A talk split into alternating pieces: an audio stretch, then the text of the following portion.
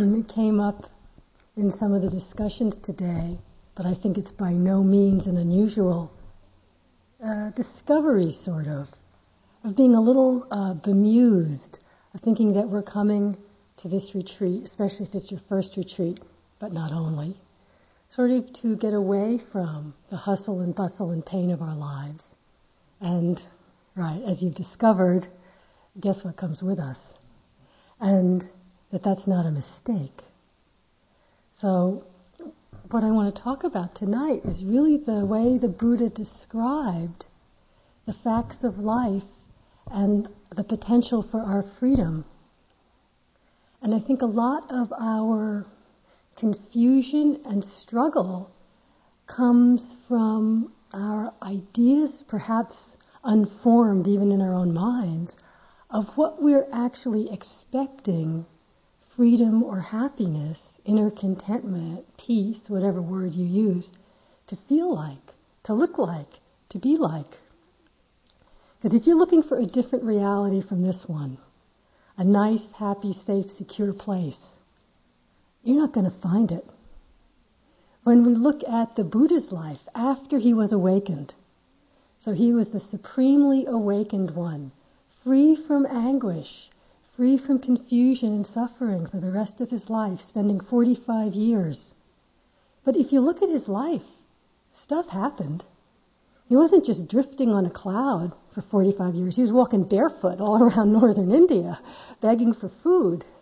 And in, in terms of things that happened, um, he had physical problems, he had headaches, he had backaches, there's suttas where he says, Ananda, you give the talk, I have to go lie down and rest my back. That's a good idea. Susan, you give the talk.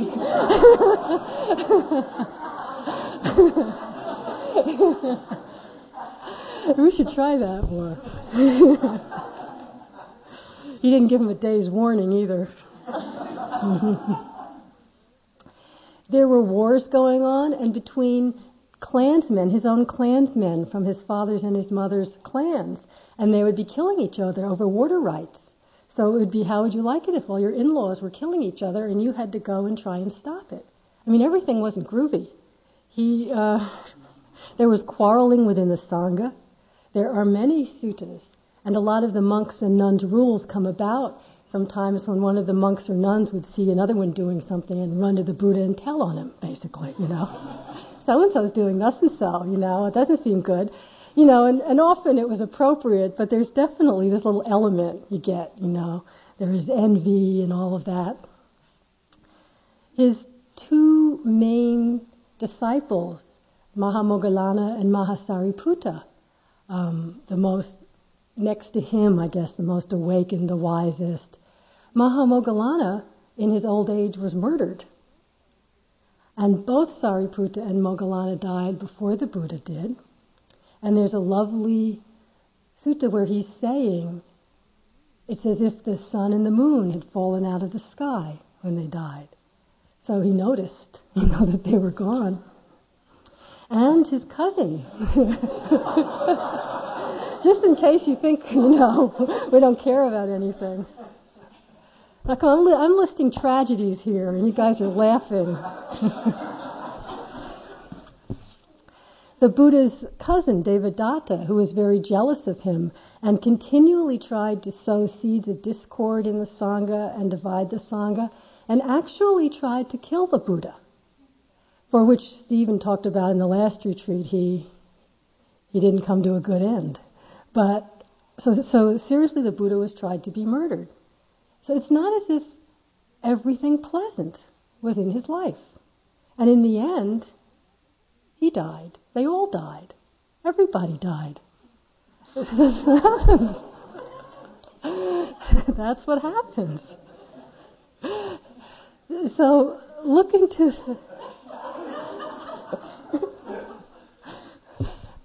just looking to the Buddha's life, the supremely awakened peaceful one, which he was. We have to see that inner contentment True liberation of heart must be about something else than having the perfect life, than having everything be the way we want it to be. So, what could that be? And the way the Buddha introduces what it could be to us is by having us let our hearts and minds, our vision open to be able to live face to face with things as they are, rather than as we might wish them to be or think they ought to be if we did things right. So when he, when he lays out his Four Noble Truths, the basic facts of life, the first one, as most of you are very familiar with, is that there is unsatisfactoriness in this world, in our bodies, in our minds, that there's birth, which is suffering, if you think about it. There's decay, as Michelle was saying a moment ago. Old age, sickness, death. There's separation from those we love and from things we like. There's having to be brought together with those we don't love and things we don't like. And that this is what happens. It's not the only thing that happens. Luckily, there's beauty and joy and love and happiness within this realm of form. But there is not a way of not having unpleasant experience arise. And if you stop and think about it, which obviously I have a lot, you need to consider okay, we all nod, sure, there's birth and death, we get sick, we have to be with things we don't like. Is that the way we really meet these experiences when they arise? You don't have to think far. Just cast your mind back over today. That's as far probably as most of us need to go. If you're one of those who today was a good day, if the day was a good day, you can look at yesterday. We really don't have to go far to see that we're going to come face to face with difficult, painful, unliked experiences, and how did we relate to them? I think the Buddha's not saying this in order to bring us down, you know, in order to say life is miserable, suffer. It's really to wake us up, to see how do we relate to this. The fact that things are unreliable. They're in constant change.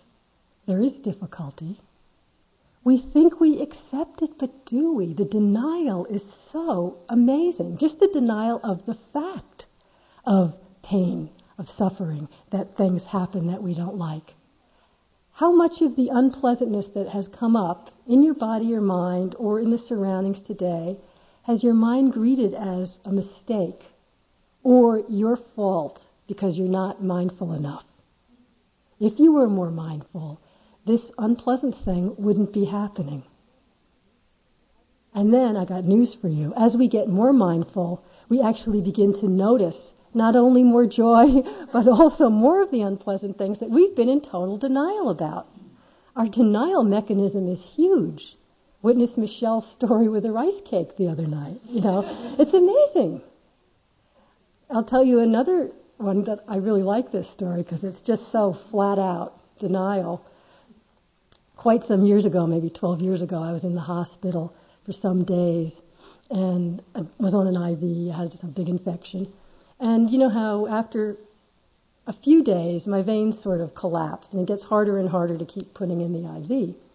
So this one, whatever time of day it was, the nurse was trying repeatedly and failing, you know, and she's sweating. It hurts. It's not a pleasant experience. You wouldn't call it that. And I could tell she started in a little way, started to panic. You know, it's hard to know you're hurting someone, especially when your intention is, is that her intention is to help. And she finally kind of gave up and ran out in the hall and grabbed the nearest doctor who was passing by. And I wasn't completely cogent, but I was cogent enough to know that now I was really in trouble. Because who practices and puts in the IVs, huh? Have you ever had the doctor, the surgeon, come in and put in your IV? Not too often. So I was like, okay, right, just be cool, be calm. And the doctor had the same problem. And, you know, I wasn't my most equanimous. I didn't say anything, but just a little tears trickled down. And he looked at me with such an expression. I goes, what's the matter with you? This doesn't hurt. it's just so amazing.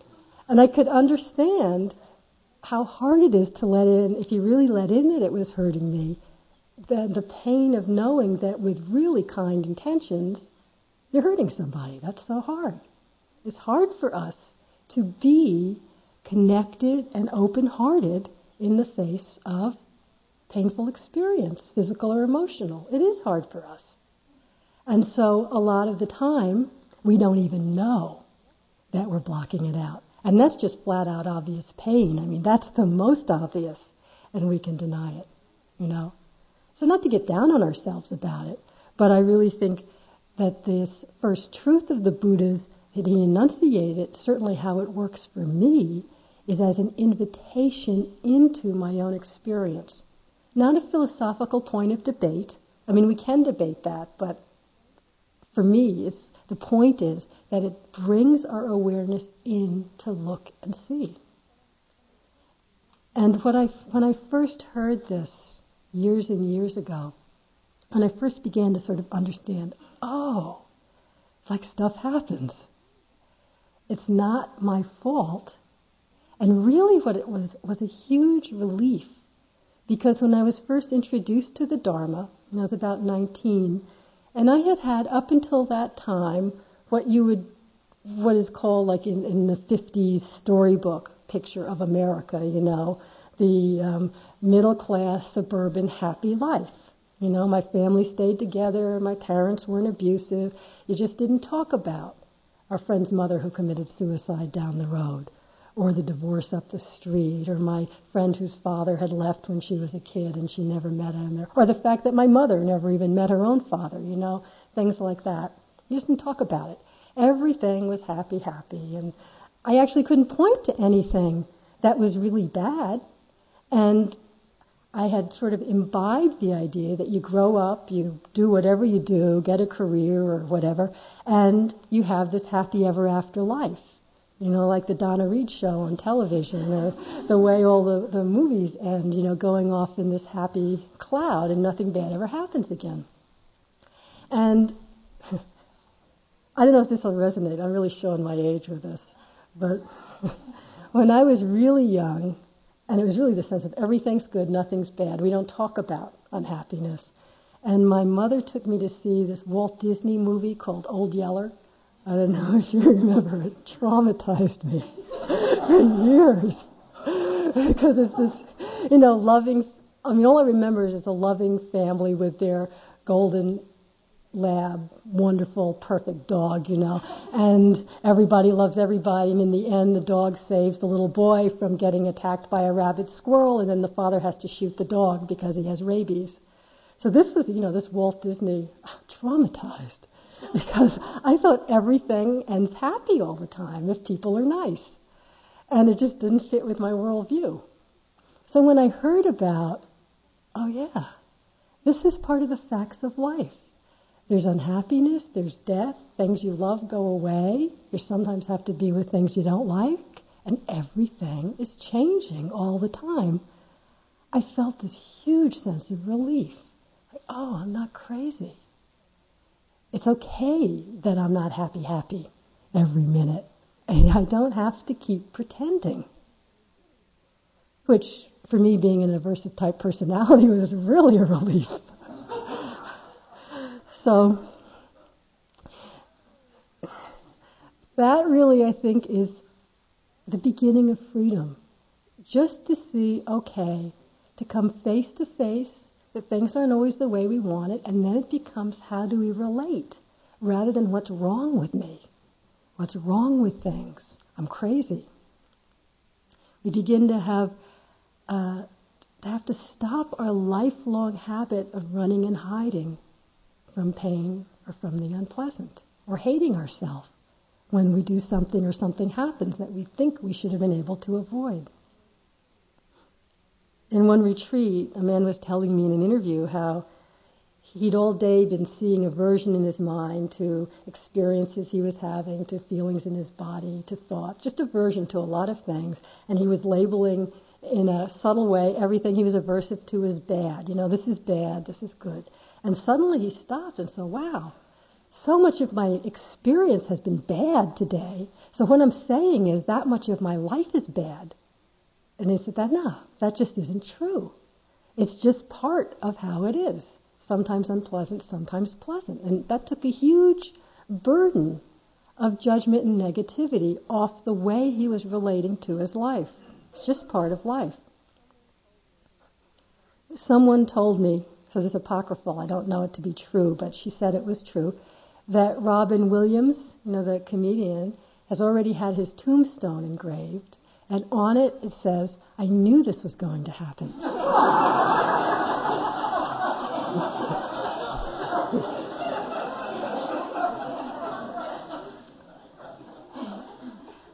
He's a step ahead of us, you know, when we know it. We can stop being afraid.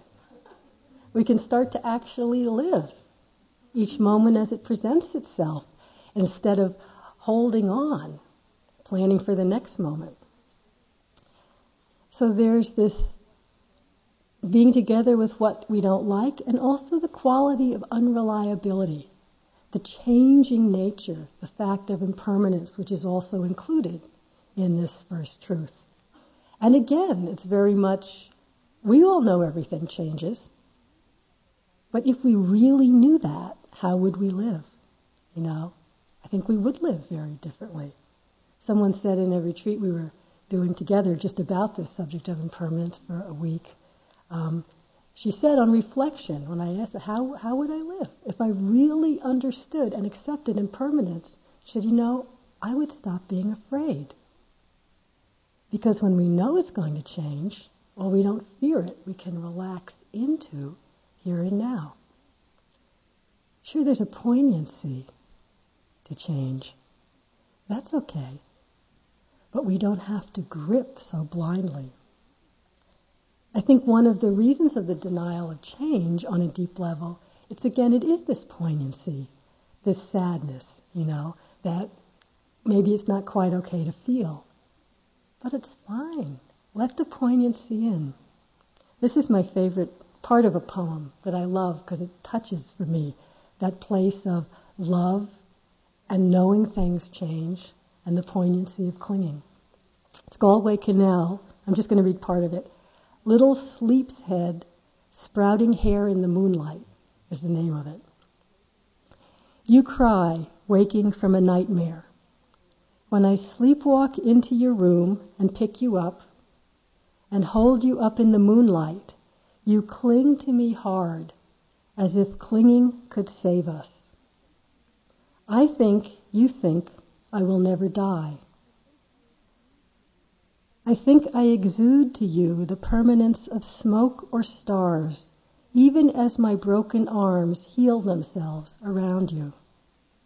I have heard you tell the sun, don't go down. I've stood by as you told the flower, don't grow old, don't die. Little Maud, and yet perhaps this is the reason you cry, this the nightmare you wake crying from being forever in the pre trembling of a house that falls.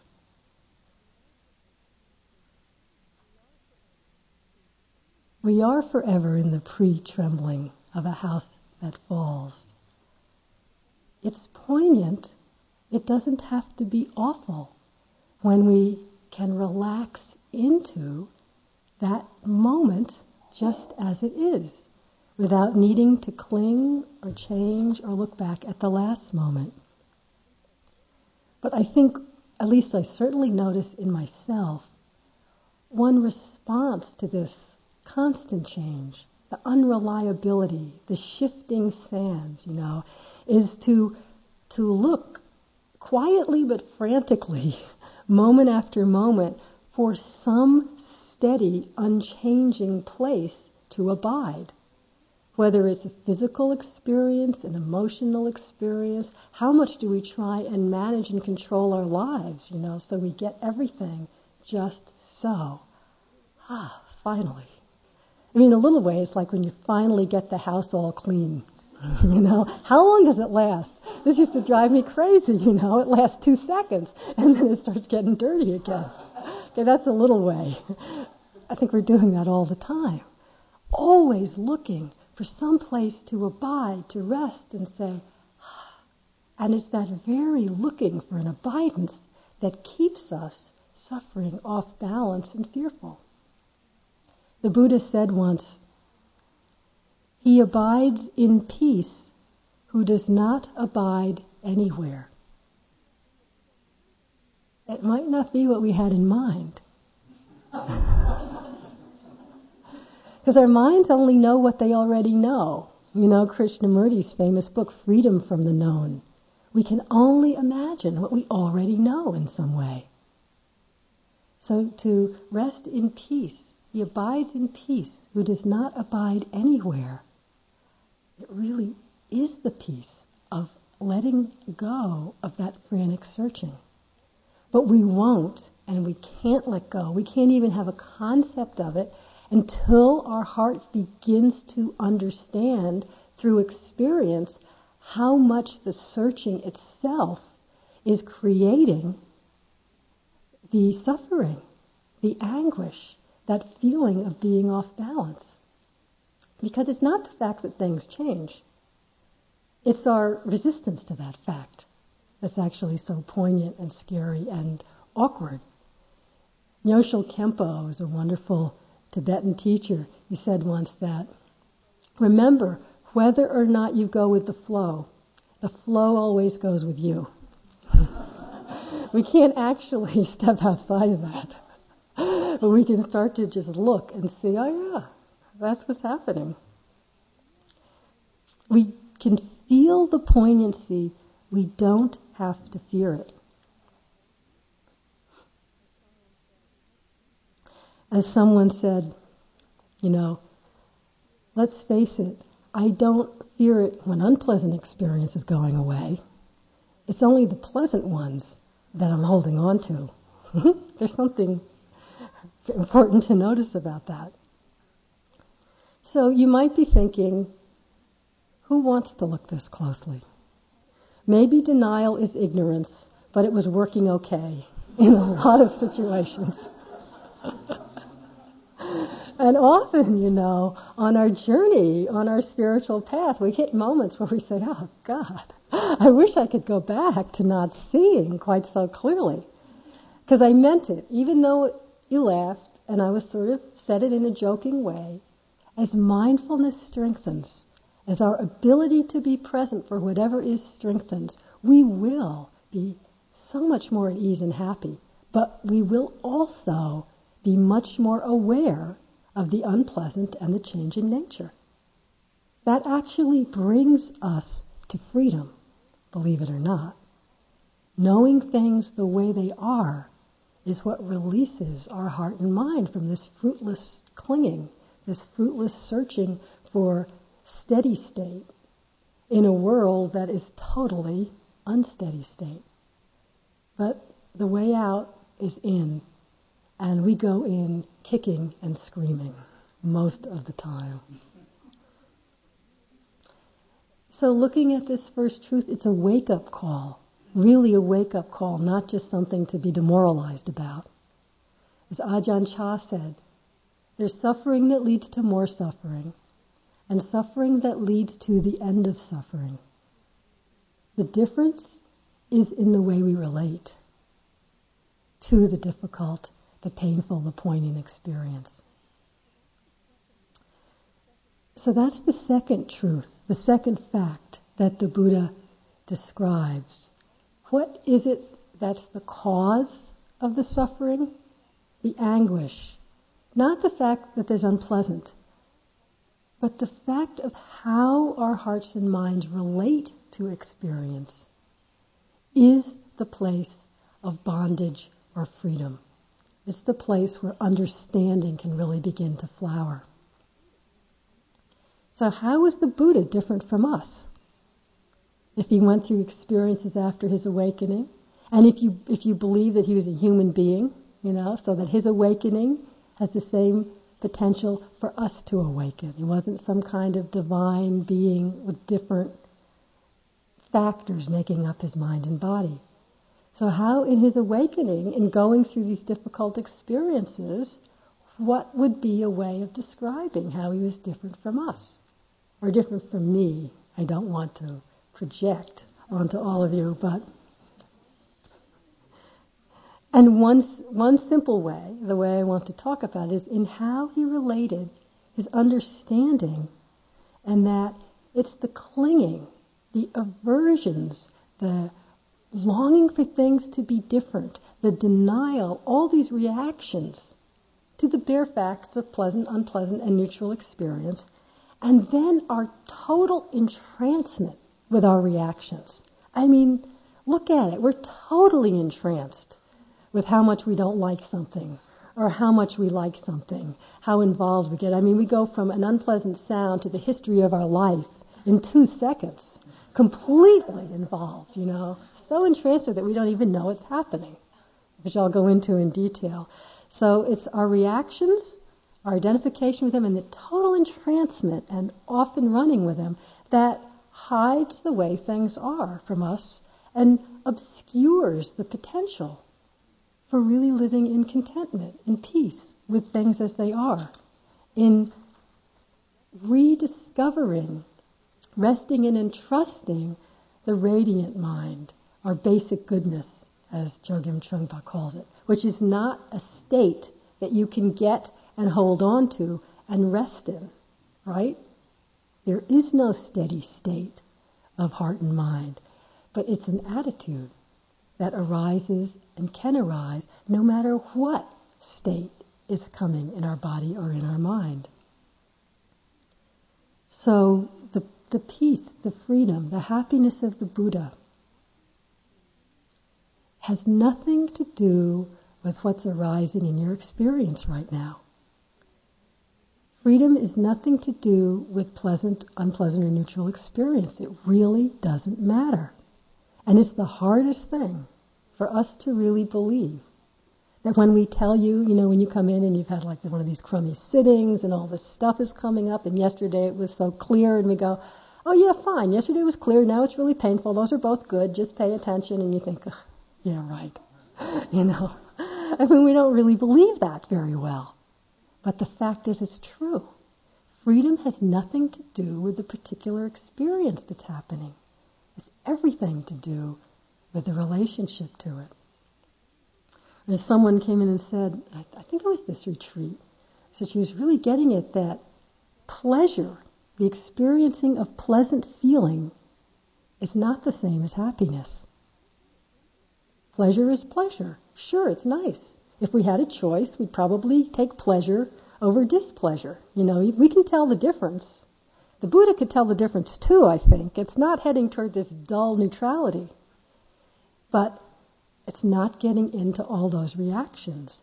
And that allows us to turn away from our entrancements with our reactions and ourselves and our stories and everything and actually come to live in this moment with a total intimacy, wakefulness, loving, awake presence that can allow us again and again and again to glimpse with more or less depth the true radiant nature of our mind, our heart, big mind heart, not this little heart, the radiant nature of what we truly are. And in the process of this shift from our habitual reactive mind to opening into whatever's happening this moment with totality of presence and intimacy, yes, we are more aware of the unpleasant and more aware of the beautiful, the joyful. And as someone was saying today, it was really beautiful. In the midst of a very difficult day, one little experience that we normally would completely overlook. And in the middle of all the difficulty, she's saying, you know, this doesn't seem like much of an experience, but it was giving her so much joy, you know. So, like someone was talking about the flowers. I, we planted, uh, Franz and I planted a couple of peony bushes last year, you know, little new ones. And two days ago, Monday, one of them bloomed for the first time. Now, for some reason, that day hadn't been a particularly joyful day. I forget it was really hot. I forget what was going on, but I wasn't dancing in joy through the day. And just seeing that flower open over the course of a couple of hours brought so much happiness and joy. When we're more present, it doesn't take winning the lottery to feel joy. You know, we can be really present for suffering and something just lovely happens and we're really present for that. There's this immediacy, this vitality of presence that all of life becomes so much richer in the little things, in the little things. When we're not afraid of the impermanence, we're really here. This is called Living by Denise Levertov. The fire in leaf and grass, so green it seems each summer the last summer. The wind blowing, the leaves shivering in the sun, each day the last day. A red salamander, so cold and so easy to catch, dreamily moves his delicate feet and long tail. I hold my hand open for him to go. Each minute, the last minute. Get a feeling of the presence of that. She's not like, oh my God, each minute, the last minute. It's like, if this is the last minute, let me really be here for it. In fact, I have a story of a friend of mine, a man who's been coming to retreats on the West Coast for some years. And he told us this story a couple of years ago. He must be in his mid to late 60s, very hardworking. And um, he said he'd had uh, open heart surgery, they had to have a valve replaced. And he's one of these people, which I'm sure a lot of you could relate to, who felt that his practice was never going anywhere.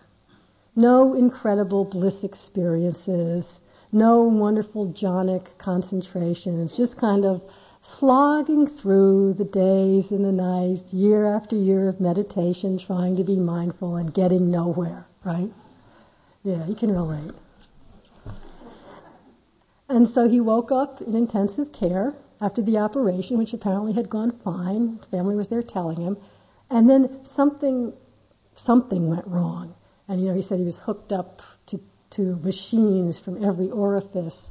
And all of a sudden they all start blinking and sirens going, which must be quite scary. And nurses running, and he, he didn't know what was wrong, but he, something serious was wrong. And he said he noticed his mind just start to go into total panic. Oh my God, I'm going to die. This is really it, which it very well could have been. And he saw his mind going into panic. His breathing got tight, and he said, just, he doesn't know where it came from, but the thought came in, well, if this is going to be my last breath, I might as well be present for it. And he just came totally into that breath. The panic went away. And he said he must have gone unconscious after that, you know. And then he woke up and things were fine. But you never know. You know, we can't evaluate what's going on in our practice. But that's the quality of real presence, you know. And each moment, the last moment, isn't a scary thing. It's an invitation into being alive in this moment, because this moment is really all we have. We can plan a lot about all the next moments, but who knows what's going to happen? We really don't know. We really don't know what's going to happen in this next moment. Like that other night when the low water alarm went off, you know, in the middle of the sitting. No one knew that a moment before. We never know. So, this moving out of our reactivity into open hearted presence does not hide life situations, it allows us to live them more fully. How do we get so sidetracked? Why is it that we get so into this clinging, which is so poignant? One way, we've touched on it, and Stephen talked a bit about it, and Susan did, and I just want to go into it more deeply, is the it's a, only a, a habitual pattern but it's so deep we mostly don't notice it. And that's the habit of how our heart mind relates when confronted with pleasant, unpleasant, or neutral experience. The way the Buddha described our experience is there's the six senses, right? The five seeing, hearing, smelling, tasting, touching, and the mind. So we can have any of those six sense experiences, thoughts and emotions, any of the five senses. And that's really all that's happening. So keep looking in your experience. As Jack Kornfield likes to say, just these six things are happening over and over. And if one of you experiences something else, please let us know.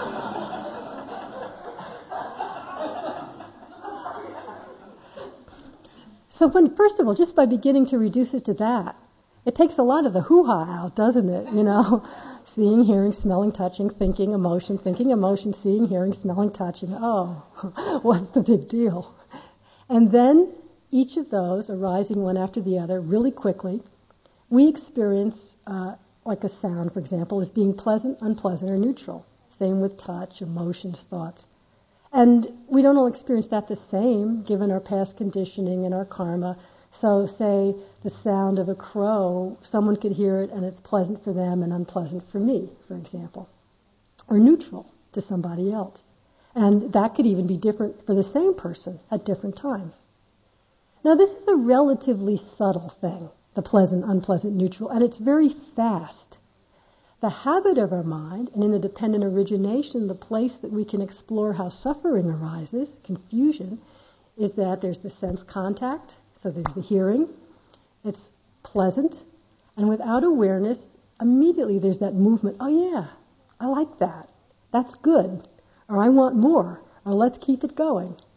If it's unpleasant, oh, bad, get away, not good. How can we fix this?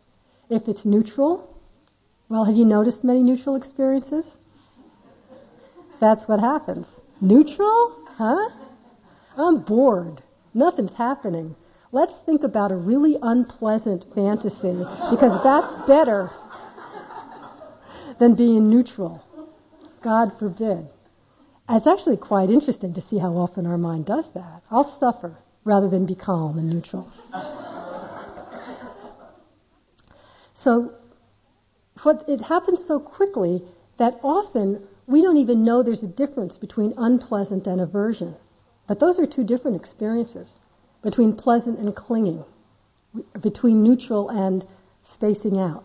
But that's the second is a reaction to just the bare fact of an unpleasant experience or a pleasant experience.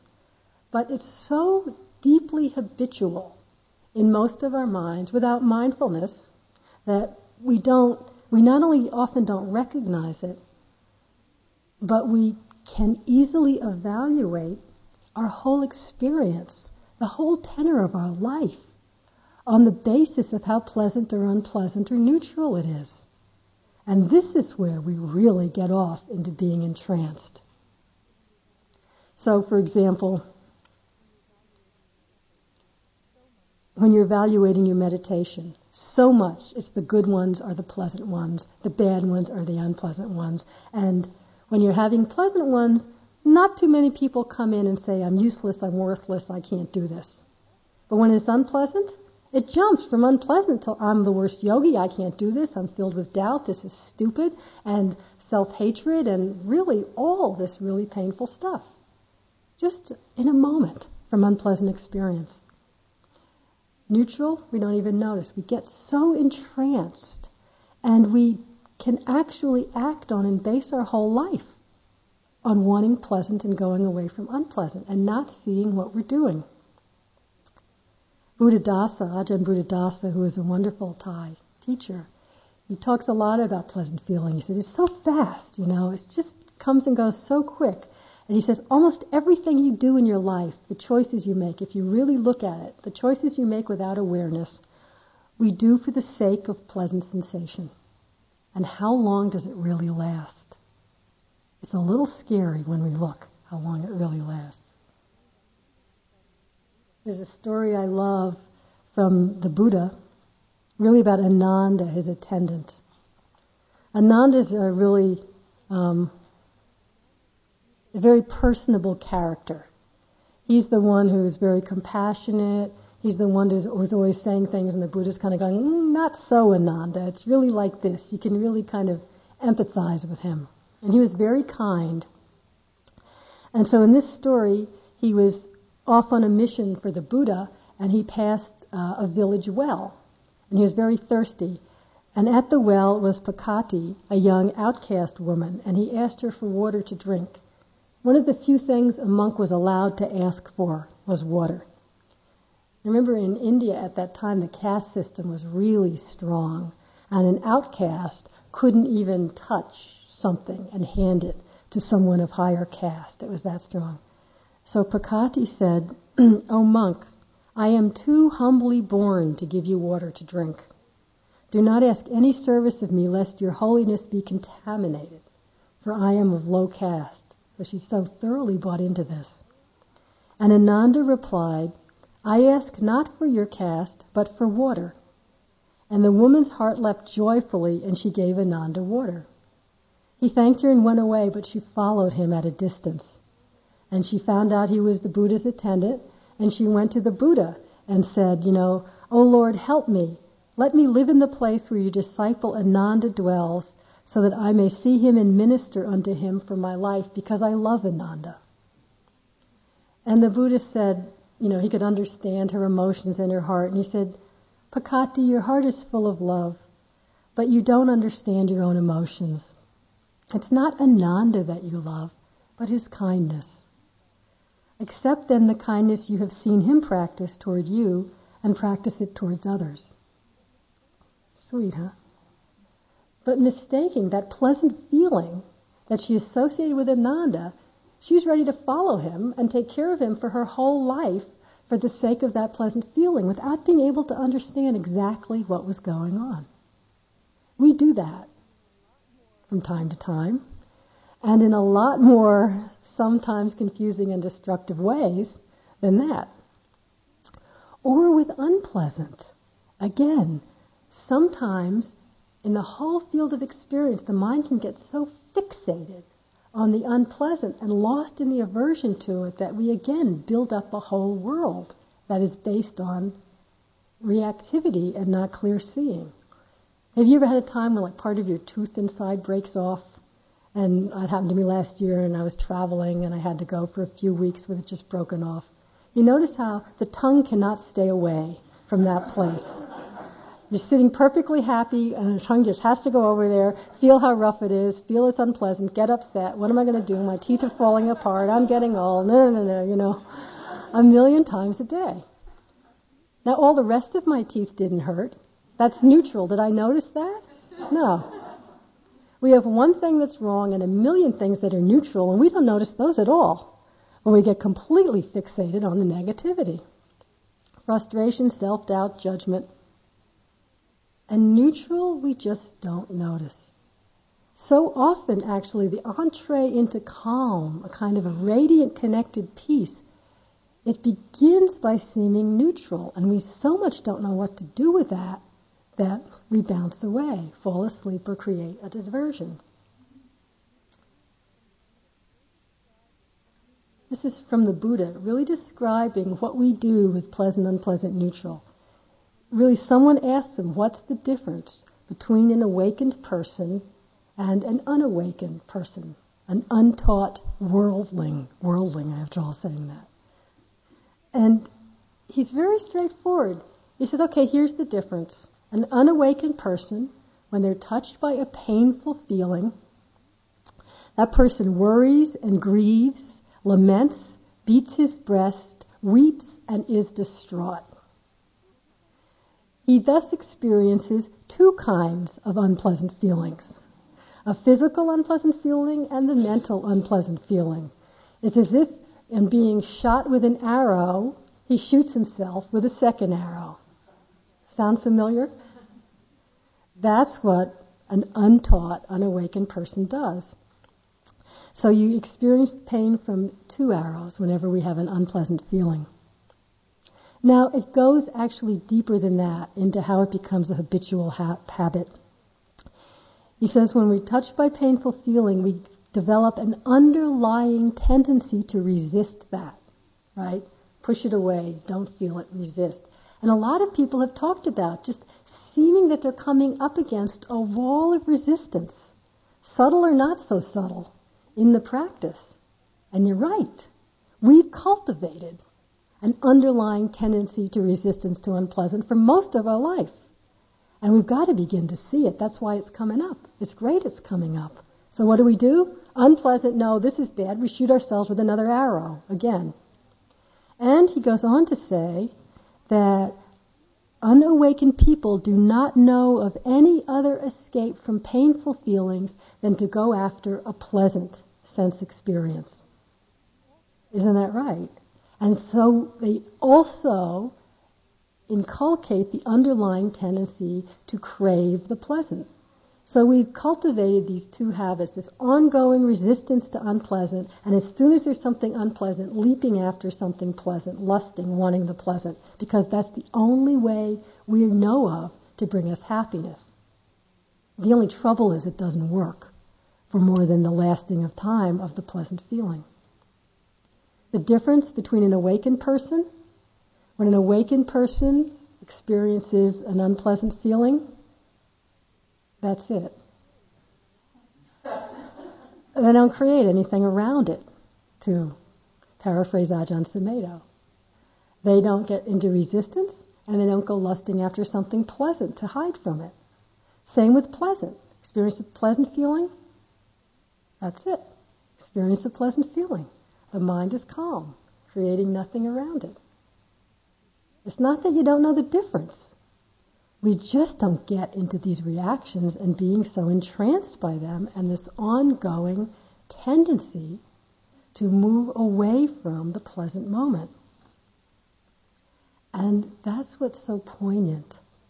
Our underlying tendency of resisting the unpleasant and moving towards the pleasant, totally ignoring the neutral, we're doing it without knowing we're doing it, but in the service of our own real happiness and peace. I mean, none of us would do that if we really, really knew it was keeping us confused and suffering. But we don't, you know, and I'm even I'm saying it, but I find myself doing this in subtle ways all the time. It's so ingrained when we're not paying attention to go after what's pleasant and the poignancy of it is that it's just this clinging and craving. It's just this pushing away, this checking out that hides from us our true potential. It's just this looking in the other direction that keeps us, obscures us from recognizing that freedom is right here. In fact, it's so right here that we're not usually right here enough to recognize it. We're just a little bit leaning away. The Buddha. The supreme state of sublime peace has been discovered by the Tathagata, meaning himself, namely liberation through non-clinging. Now see, that doesn't sound so exciting, does it? Liberation through non-clinging. Huh? I want bells and whistles. I want some fireworks going off. Liberation through non clinging. But that's the way into recognizing our potential for awakening. Non clinging allows totality, intimacy of total presence. Otherwise, the way we live our life is as this description from the Buddha of someone who does not have mindfulness established, because mindfulness is our way in to see what's really happening, you know? In a moment of mindfulness, pure, non-judging presence, there's no clinging, there's no aversion, there's no delusion, because it's connected. Just a quick moment. Sayadaw U Pandita used to call it a moment of mindfulness is a moment of freedom. Not total absolute liberation where confusion never arises, but it's a moment of clarity and that moment is what allows any experience to become a gateway into really recognizing our true potential. Without that, a person without mindfulness established lives their life in this simile the Buddha's talking about, as if a person catches six creatures from different parts of life. Get it? Six, the six senses. Everything always matches. Eye, ear, nose, touch, taste, and mind, right? So as if you took a snake, a crocodile, a bird, a dog, a hyena, and a monkey, and you tied a rope around each of them, and then you tied a knot of all those ropes together. So these six animals are all tied together with a rope in the middle. And then what do they do? You know, they all start struggling to go to where they want to go. The crocodile wants to go to the water, the bird tries to fly up, the dog tries to go to the village, the snake tries to go into the garden, you know, and they're they're just all pulling any which way. And the strongest one pulls all the rest along after. So probably the crocodile takes them all down to the water. You get the simile? He spells it out, don't worry about it. Just he says that is just like a person whose mindfulness is undeveloped and unpracticed. Each of those animals is like one of the six senses the eye, the ear, the nose, the mind, the body, the taste, and they're all struggling to go after pleasant experience and all struggling to run away from unpleasant experience. And whichever one's the strongest wins. And moment after moment after moment. So eyes are often really strong. That's why when you're out doing walking meditation and that chipmunk's runs across the road, seeing pleasant, boom, you know, everything else is gone. It's like the crocodile running to the water. Okay, so that's kind of an exhausting way to live, I would say. But for, for one who has cultivated mindfulness and presence, when seeing a form with the eye, that mind is not attached to pleasing forms and is not repelled by unpleasing forms. And the same with all the other senses. It knows pleasant from unpleasant, but just not attached to the pleasant, not repelled by the unpleasant. And so she is one who has established mindfulness of the body and dwells with an unlimited mind and heart. Unlimited mind and heart. So mindfulness is really our tool. It's like a rattle, one of my teachers says, like we're like two year olds just going after, I want this, I want that, take me over here, I want to do this. And he said, I just shake the rattle and say, turn around, look back here. It's right here. Come home. And that's all we're doing with our mindfulness. What's happening? Knee pain? Fine. Come home. What's happening? Sadness? Great. Come home. What's happening? Bliss? Fine, come home. Mindfulness doesn't say this is good, this is bad. I think this is more important to pay attention to than that. I've seen this before, therefore I don't need to pay attention to it again. I'll rather pay attention to that. Just noticing what's arising with a quality, as we talked about, of non judging, total, kind attention. Coming back to the bare experience, not the reaction and the story and the hoo ha we create around it. Not all the story about why that sound is so unpleasant, but come back to the sound itself. Gajan says, the sound doesn't disturb us.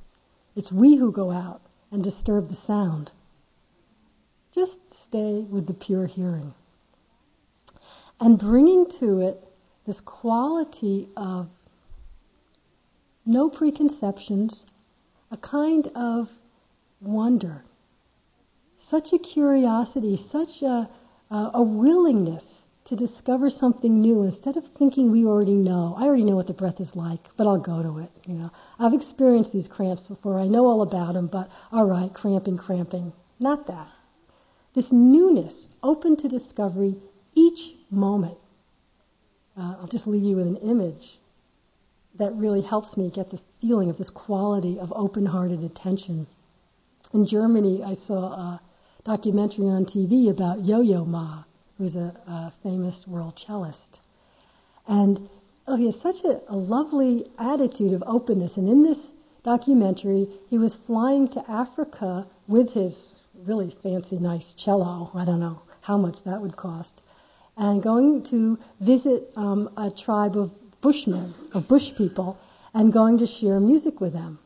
So here he is with these Bush people, and they get the old man who's kind of like the old village shaman musician, and he brings out his instrument, and Yo-Yo Ma brings out his incredible cello, and they start trading music.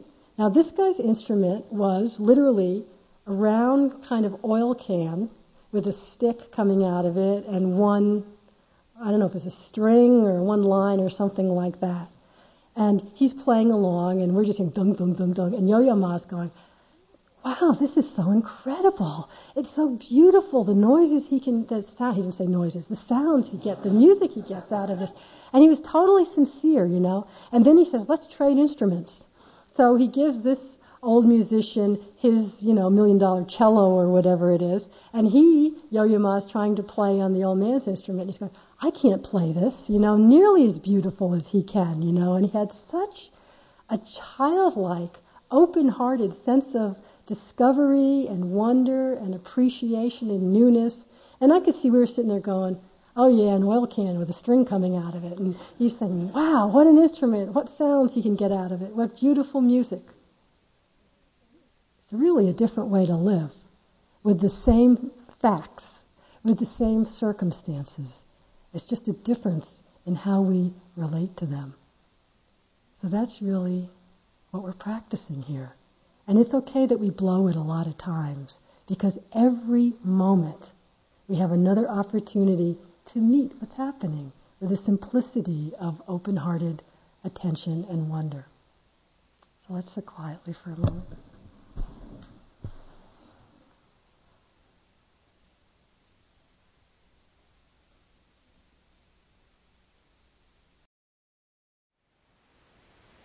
Thank you for listening.